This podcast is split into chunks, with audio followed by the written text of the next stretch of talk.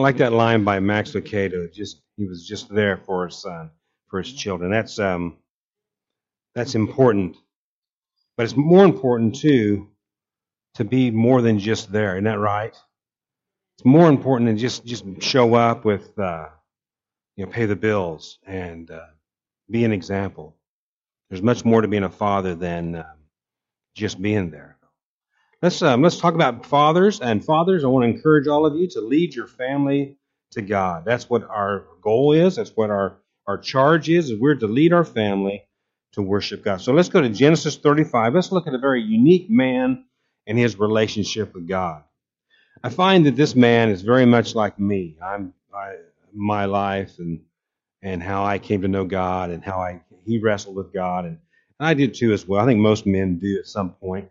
In 30, Genesis 35, beginning in verse 1, then God said to Jacob, Go up to Bethel and settle there and build an altar there to God, who appeared to you when you were fleeing from your brother Esau. So Jacob said to his household and to all who were with him, Get rid of the foreign gods you have with you, and purify yourselves and change your clothes. Then come, let us go to Bethel, where I will build an altar to God, who answered me in my day of need, in my day of dis- distress, and has been with me wherever I have gone. So they gave Jacob all the foreign gods they had, and the rings in their ears, and Jacob buried them under the at the oak at the oak at Shechem. And then they set out, and the terror of God fell upon the towns all around them, so that no one pursued them. Jacob and all the people with him came to Luz, that is Bethel, in the land of Canaan. And there he built an altar, and he called the place El Bethel, because it was there that God revealed himself to him when he was fleeing from his brother. Let's pray. Father, this morning we come before you. We're very grateful and thank you, thankful for all that you've done for us. We thank you, Father, for the common grace of uh, life to live every day. We thank you, Father, for um, just the food that we eat, the clothes that we wear. We thank you, Father, for a, a house and a place to live. We thank you, Father, for family, for fathers and mothers and brothers and sisters. And we thank you, Father, for being our Father on earth, not just Father in heaven, but also here on earth. We thank you, God, that you have led us to be into your family, into, into your family, to be part of your, your body here. And God, I just thank you, Lord, for these men who, uh, who are godly men. And I pray that you'll bless them and their families and their children and their grandchildren and so on in every generation until you come back. You will bless them with salvation, with your provision, and with your love and mercy and grace.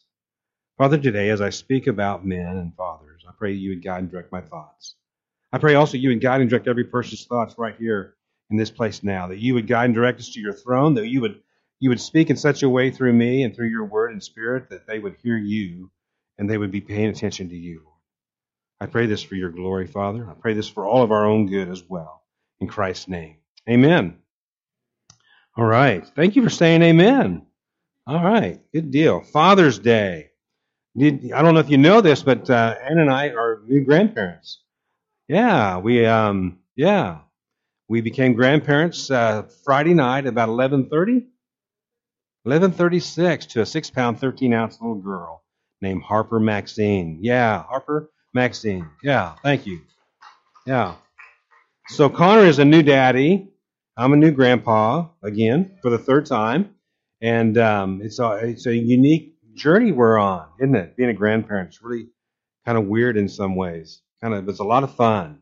It's a lot of fun, especially when they're little. You know, uh, it's a lot of fun. We get to sugar them up and send them home. We like that.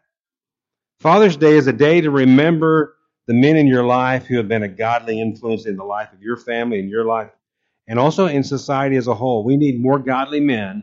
I think more Christian men need just need to be Christian men, public and, and own their Christianity in public without bragging, but just be open about it. I think our culture needs to see Christian men being Christian men today.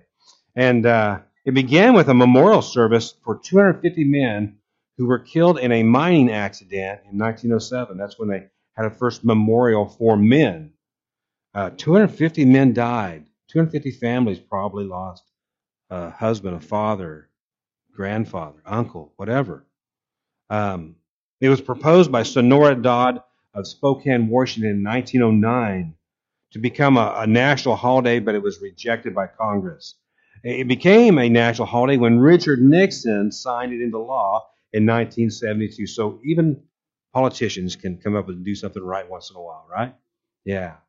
And so now we celebrate Father's Day every third Sunday in June of the year, and we try to remember the men who have been good and, and kind to us. And also, as guys, we try to grow in our own walk with God, right? We try to grow in our own relationship with God to be that, that uh, faithful person, that faithful father and husband that we need to be. I chose Jacob as my example this morning for a father because he's not one of the more exemplary men in the, in the Old Testament. In, in, the, in the Bible, matter of fact, his name, Jacob, in Hebrew means cheater. He's a cheater. Huh. He, he, and he was a cheater. If you know how he cheated his brother out of his birthright and his blessing, uh, he was a cheater, at least for part of his life, until he, he began this relationship with God. Now, guys, I'm not saying that any of you are cheaters, okay? I'm not saying any of you are cheaters, but, I, but if we're honest, guys, we have to admit we have all fallen short of the glory of God. Isn't that true? Amen? That's right. We've all fallen short. Just ask our wives. They'll tell you right away. Yeah. A doctor took a patient's wife off to the side one time. They'd been in the emergency room. They went out, got checked into a room, and he was being there treated for something really dramatic. And he took her off to the side and he goes, Ma'am, I, I hate to say this, but uh, your husband doesn't look very good. And she goes, Yeah, I, I know. I don't think he looks very good either, but after all, he is a good father. So sometimes, yeah, that was one of my bad, my worst jokes. Sometimes even godly men weaken in their faith. We need to understand that. We, we all weaken in our faith at some point, some point. Sometimes we get angry. Guys get kind of angry at something. Something bothers us. Sometimes we ignore our families. Sometimes we don't think about the needs of our loved ones as we should. So, ladies, just forgive us. We're men. We really, uh, that's how we are. We're trying to do better, I think. For the most part, we are trying to do better. So, help us out there. So, guys, that's why it's important for you to listen to God. Point number one on this, on this morning's outline Fathers, listen to God when He speaks. This is very important. Fathers need to listen to God when He speaks. Look at verse 1 in chapter 35 again. Then God said to Jacob, Go up to Bethel and settle there and build an altar there to God who appeared to you when you were fleeing from your brother Esau. Fathers, listen to God when He speaks. And I guarantee you, He will speak to you more than you realize. He speaks more than we understand sometimes. God spoke to Jacob and gave him some very definite definitive instructions, things God wanted Jacob to do. And he's going to do this for us. He does this for us all the time if we're paying attention. Did God speak in an audible voice? Did he speak in, a, in, a, in an earthly, audible kind of voice? Or did he speak to Jacob's heart and mind? The Bible doesn't say exactly, doesn't tell us exactly how all that works out. But what verse 1 does say is this God said to Jacob, Let's go up to Bethel. He spoke to Jacob. Now, a study of the Old Testament seems to show that God communicated with people then in a different way than he does today. It seems like God spoke to people like Adam, Job, Noah, Abraham, and Jacob in a personal, direct, audible way. It seems like they had that kind of, of relationship back then that we don't have today. I've never experienced God speaking audibly. I've never heard him with my earthly ears. I don't know if you have, but I've never had him do that. But at different times in my life, I have heard him speak to my heart and to my spirit. And I think that's true for most Christians, men and women. God speaks to us mostly today by the Spirit. See, what, what does Paul say? Paul says that we walk by faith and not by sight. That was true in the Old Testament as well, and that's really true today. We have to walk by faith and not by sight. We can't see God. We can't hear God with these ears, even with hearing aids. We have to let God speak to our hearts and our spirits. So it's up to each and, every, one of us to develop a relationship with God so that we become sensitive to His Spirit's voice. This is especially true for men. We tend, we men, we tend to be very singular focused creatures. Isn't that true, guys? We get focused on one thing or one or one or one or two things. I'm not making excuses, but men can be deaf and blind at times especially when it comes to our relationship with God. Don't answer this question in any way. Think about this, though. Ask yourselves how many of you read the Bible at least once this week? Think about that question. How many of you have prayed this week? And I mean more than a mealtime prayer. I mean serious, get on your knees, pray. Sit in your truck, pray. Something like that. Go off by yourself and pray. How many guys are, how many of us are doing this, these things? Now, men, I'm glad you're here. We need more men in this church to be here on Sundays. We need more men to be involved and to be involved in a relationship with God. But don't just come to church on Sunday mornings. Come to Bible studies. Lead, lead a Bible study. But above all, everything else, above all else, listen to God when He speaks to you. I guarantee you He is. And then when He does speak and you hear Him, do what He says to do. James 1, verse 22, the Bible says, Do not merely listen to the word and so deceive yourselves, do what it says. When God speaks, we're to do what He says. That's what Jacob's example is right here. And the example of your life leads your family more than you probably realize, guys. Are you paying attention? Are you listening? Are you trying to do your part in the in the family relationship? Are you living up to your uh, to your to the expectations of a father, of a husband? Make your relationship with God a part of your life, a big part, and listen to God when He speaks. You need to. Number two, fathers, help your family seek God. Help your family to seek God. I think this is incredibly important. Look at verse 2 and 3 with me. So Jacob said to his household and to all who were with him, Get rid of the foreign gods you have with you, and purify yourselves and change your clothes. Then come, let us go up to Bethel, where I will build an altar to God, who answered me in my day of distress, and has been with me wherever I've gone. Fathers, help your families to seek God. Not only did Jacob listen to God and do what God said, he said to everybody in his household, his wives, he had multiple wives, it's not biblical, but it's what God allowed him to do. His children, he said this to his children, he said this to his servants. So he says this to his entire household in verse 3 Come, let us together go to Bethel.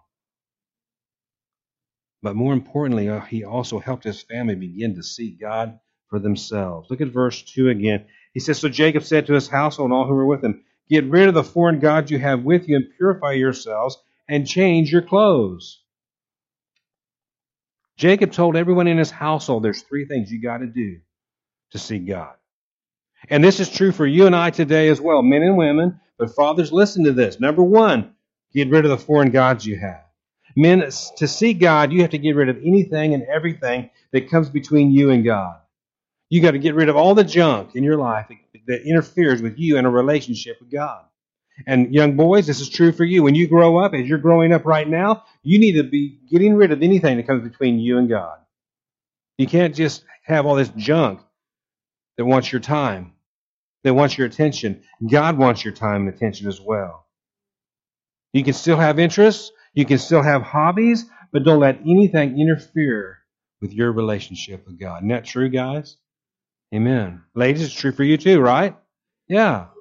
Number two, he said, purify yourselves. We should want to be spiritually clean as we begin to seek God. As we respond to God, as He draws us and we seek Him, we should be realized we, we need to be spiritually clean. For Jacob, this meant dealing with the sin of his sons. His sons had committed a great crime, a great sin in the town of Shechem. They killed everybody, everybody in that town, because that's where their, where their sister Dinah was raped. So they went back in there and they wiped out that entire town, every man, woman, and child they killed in anger and revenge. That's a terrible sin. And Jacob's saying, Look, you got to purify yourself. If you really want to seek God, you're going to purify yourself. And he says, number three, the third thing, it says, change your clothes. This, this might seem kind of strange. But think about this. After those boys had killed everybody in that town, they would have had blood all over them a sign of their sin. Uh, uh, that's what blood is. It's a sign of sin. And what washes away sin for us today? It's the blood of Jesus Christ, right? Yeah. He says, no, you got to get rid of all this, all your clothes. You got to change your clothes. And they would have touched dead bodies because they looted the town and took whatever they wanted. Until we become convicted of our sin, we won't see God. That's a problem in our culture today. That's what's going on all around us today in Lawrence and in Kansas and America. Is people aren't being convicted of their sin. They're being told that sin is actually a good thing. And they aren't being told that you've got to start seeking God. And they need to hear this. Jacob was calling his family to seek God with him. He was leading his family to worship. And men, we need you to do that today. We need to see more men leading their families to worship today. Mothers do a great job at this. I remember when, before I was a believer, we had Katie, And Anna would take Katie to church on Sundays. I wouldn't go for a long time. And then I started to go, and then I, I heard God speak. And I became a believer. I, t- I turned my life over to Christ. But I had to get rid of a lot of things that in my life interfered with me in a relationship with God. I had to change my spiritual clothes in a sense and, and become clean, seek to be clean. I'm still seeking to be clean even today. We all are. And then I began to try to lead my family to worship. And together, Anna and I did that. I realized I needed Anna to help me do that, and she needed me to do that as well. We're seeing, guys, we're not in this alone, are we? No. But we have to still lead. We have to be humble servant leaders. And men, God has promised if you will seek Him, and if you'll help your family seek Him, you and they will find Him. God has promised this. Meaning God will reveal Himself to you and to them as well, just as He said He would in, in Jeremiah 29 13. He says, You will seek me and find me when you seek me with all your heart. See, God doesn't want just part of you. He just doesn't want the Sunday part of you. He wants the whole thing. He wants all your heart. And he says, I will be found by you, declares the Lord. Can't be half-hearted in this thing called Christianity. We got to be all in. In Second Chronicles 15, verse 1 and 2, we're told we're given this great warning. There's a warning in there. It says, The Spirit of God came upon Azariah, son of Oded. He went out to meet Asa and said to him, Listen to me, Asa, and all Judah and Benjamin. This is a prophet speaking to a king of the nation of Israel. And the Lord said, the Lord, he said, the Lord is with you when you are with him. So that's great news, right? If we're with the Lord, the Lord's with us, right? Right? Yeah. He will be found by you, but if you forsake him, he will forsake you. That's the bad news, isn't it? So we got to seek him. We got to want him to be with us. We want to find him because he wants us to find him, and he will reveal himself to us. The importance of seeking God cannot be overstated. This is an active faith we're in. And we're not active enough, I'm afraid, at times. Your Creator wants to know you. And He wants you to know Him. He's calling you to seek Him. And He's promised to reveal Himself if you will. And you're here not by mistake. You're here on purpose. God's brought you here. God's made sure that you are here this morning at this time to hear from Him. Not to hear me because I'm not very glib or I'm not very uh, a great speaker or anything like that. You're here to hear from God in our time of worship. He wants to reveal Himself to you. So seek Him. Fathers, number three, let God work in your life. I don't think, men, we do this enough. Let God work in your life. Look at verse 3 again. Then come, let us Go up to Bethel, where I will build an altar to God, who answered me in the day of my distress, and who's been with me wherever I've gone. Jacob got to experience God working in his life. I hope you have too. We tend to put God in the hereafter, don't we? In the sweet by and by.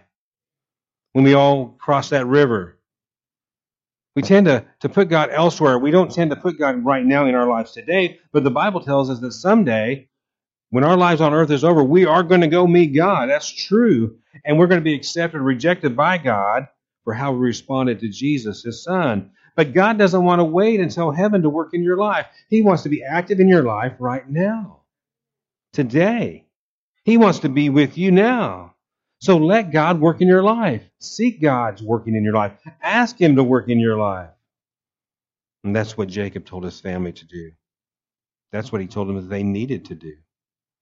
And that's why he told them what God had done in his life. He answered me in the day of my distress. He's been with me wherever I've gone. You know, your family probably needs to hear that. That's a testimony. Did you know that? He's telling them that he's been through distressful times and that God was with him. And wherever he went, God was always there. That's part of his testimony. He's telling his, his family how worthy God is and how much God has been in his life and how much God has done for him. Guys, I think we need to tell our families more of that. I honestly do. David says something about God being with him in his life too. And it's very practical. It's also very powerful. Listen to it. It's found in 2 Samuel 22, verse 29. He, he's speaking to God, and he says, You are my lamp, O Lord. Uh, the Lord turns my darkness into light. With your help, I can advance against any troop. With my God, I can scale any wall. Isn't that amazing? He's saying, Look, God, if you're with me, I can, I can overcome anything. I can do anything. David said God lit up his life. Let me ask you, what does darkness symbolize? It symbolizes being alone. It symbolizes being by yourself in the darkness with no guidance, with no light to shine the way. David said no one could defeat him because mm-hmm. God was always there. He, he said there was no obstacle God could not overcome for him. There was nothing big enough in this world to hold him back if God was with him. That's what it means to have God in your life. That's what it means. Have you experienced it that way? I hope you have. If you haven't, I hope you do before you die. Because a little God is not much of a God, is he? No. They gave Jacob, in response to all of this, all the foreign gods they had. Verse 4 So they gave Jacob all the foreign gods they had and the rings in her ears, and Jacob buried them under the oak at Shechem, and then they set out.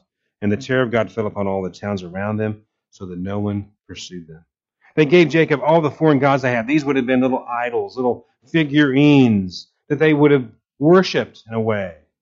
They would have burnt incense to or something like that. And the rings that they had in their ears, those would have been good luck charms, amulets that would have warded off evil spirits. Do you know today in the world that there are people who still wear amulets to ward off evil spirits?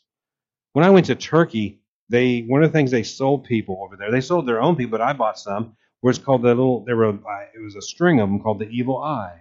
It was a bead with an eye on it. And they really believed that if they wore those beads of evil eyes, that they would ward off evil spirits, demons. They still believe that. Did you know, by the way, that demons are real? That they really, truly, truly uh, attack people? That they are agents of Satan? There's no amulet that's going to protect you from them. They're simply just the Holy Spirit. They're simply just Jesus Christ and Himself only. So Jacob took all those ungodly items, those little idols, and he took all those little rings, those earrings, and he buried them under an oak tree at Shechem, a place of great sin. And he buried them there at that tree and he left them behind, symbolizing the people's commitment to God and only to God. See that we have to leave things behind. When we step into this relationship with God, we have to leave something behind. That's our sin. That's our old life that we've lived. And then we have to trust God to work in our lives each and every day. Some people don't believe God works in the lives of his people in this world. They don't believe God is active in this world anymore, but they're wrong. He always has acted in, in, on behalf of his people in this world. He's protected, he's provided, he's blessed. Ben Franklin once said this. He said, "The longer I live, the more convincing truths I, I'm sorry, the convincing proofs I see of the truth that God governs in the affairs of man." Here was Benjamin Franklin, one of the founding fathers, who was not really a Christian. He was more of a deist. He believed in God, but he didn't really mm, wasn't sure about Jesus. But he really did believe in God. So he was he was he was what's called a deist, which isn't Christian, uh, which is not Christianity. It's just believing in God. But he did believe that God works in this world, that God hadn't abandoned this world, the people of this life. I hope you don't feel that way. I hope you feel that God's able to help do something in your life. Something like David, light up your world, light up the darkness of your world, help you overcome obstacles, help you defeat enemies, whatever. I believe God will do that if you ask Him to. And number four, fathers, lead your families to worship God. Man, we need to be doing this more. Look at verse 6. Jacob and all the people with him came to Luz, that is Bethel, in the land of Canaan. There they built an altar and he called the place El Bethel. Jacob had been at Bethel before, years before, many years before, before he met Rachel and Leah, his wife, before he began to have children. He met God at Bethel. He saw God standing at the entrance of heaven, and he heard God say that he would be with Jacob wherever he went. He heard that great promise from God himself. You can really believe it when you hear it from God. Amen? Yeah. And Jacob believed God with such certainty, he made this pledge to God. In Genesis 28 20, then Jacob made a vow, saying, If God will be with me and will watch over me on this journey I'm taking, will give me food to eat and clothes to wear, so that I return safely to my father's house, then the Lord will be my God. He said, God, if you go with me and you provide for my needs, you take care of me, you're going to be my God. I'm going to stick to you. And Jacob did for the rest of his life. He wasn't a perfect man, but he was a man changed and shaped by God. And so he returned to Bethel and he led his family to worship God with him there. Look at verse 7. He built an altar and he called the place El Bethel, house of God, because it was there that God revealed himself to him when he was fleeing from his brother. He was fleeing from his brother because he cheated his brother, and his brother was so angry he wanted to kill him. Now, they're not Irish, they're Jewish.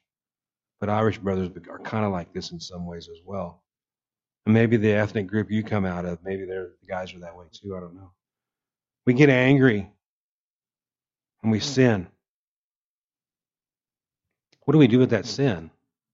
We have to give it to God. We have to give it and place it to God. Let Him bury it at the foot of the cross and wash us clean with the blood of the Lamb. Let me ask you guys, fathers, anyone here today, are you seeking God when you're unsure about what to do and where to go? When God speaks, do you listen?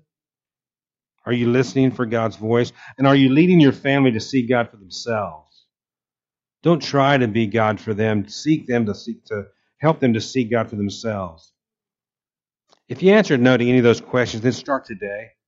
Start today as we have our time of uh, invitation where we ask people to make a commitment to God. Our invitation song today is Find Us Faithful. May all who come behind us find us, find us faithful. Amen. That's a great song for today, I think. Let's stand and sing. Maybe God's speaking to you, man or woman, boy or girl, whoever. Maybe God is